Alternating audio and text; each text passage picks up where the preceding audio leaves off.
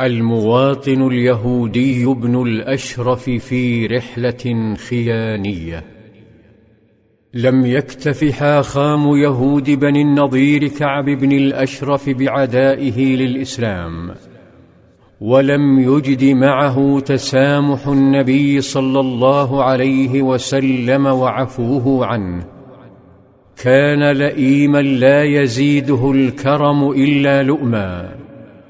لما عجز عن تمزيق وحدة الدولة الإسلامية انتقل للتحريض عليها من الخارج بتأليب قريش والوثنيين. ها هو في حصنه في العوالي. يهيئ راحلته للقيام برحلة بين القبائل الوثنية وذلك لحشد تجمع وثني يهودي عسكري. لتحطيم الدولة الإسلامية وقتل قائدها وسبي نسائها وتفريق مهاجريها.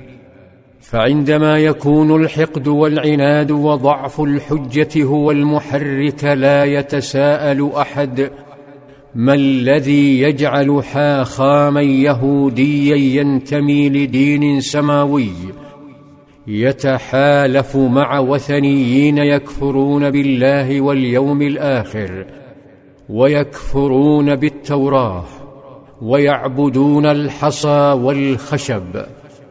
ضد دين الإسلام الذي يؤمن بالله واليوم الآخر والتوراة التي أنزلها الله. ما الذي يجعل زعيما يهوديا يحرض وثنيين يكفرون بأنبياء اليهود ضد نبي يبجل أبا اليهود يعقوب؟ فيصفه بأنه الكريم ابن الكريم ابن الكريم. ويقول عن نبي اليهود الأبرز موسى عليه السلام لا تخيروني على موسى فإن الناس يصعقون يوم القيامة فأصعق معهم فأكون أول من يفيق. فإذا موسى باطش جانب العرش فلا أدري أكان في من صعق فأفاق قبلي أو كان ممن استثنى الله.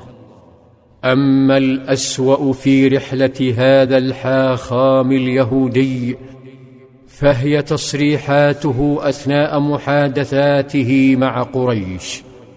فبعد جلسة مباحثات ألب فيها على دولة الإسلام طمع وثني مكة بشهادة من هذا الحاخام قائلين نحن أهل السقاية والسدانة وأنت سيد أهل يثرب.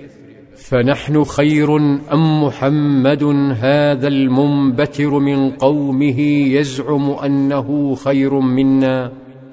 لم يتردد الطاغوت اليهودي في الكذب على الوثنيين واستغفالهم قائلا أنتم خير منه. فأخبر الله نبيه صلى الله عليه وسلم بما جرى في مكة وهو بين أصحابه. ها هو الطفل أنس بن مالك يرى ويروي فيقول بينا رسول الله ذات يوم بين أظهرنا إذ أغفى إغفاءه ثم رفع رأسه متبسما فقلنا ما أضحكك يا رسول الله؟ قال أنزلت علي انفا سورة. فقرأ بسم الله الرحمن الرحيم إنا أعطيناك الكوثر فصل لربك وانحر إن شانئك هو الأبتر. ثم أخبرهم أن الكوثر نهر وعده الله إياه ثم تلا عليهم الآيات الأخرى التي فضحت الحاخام وفضحت تزويره.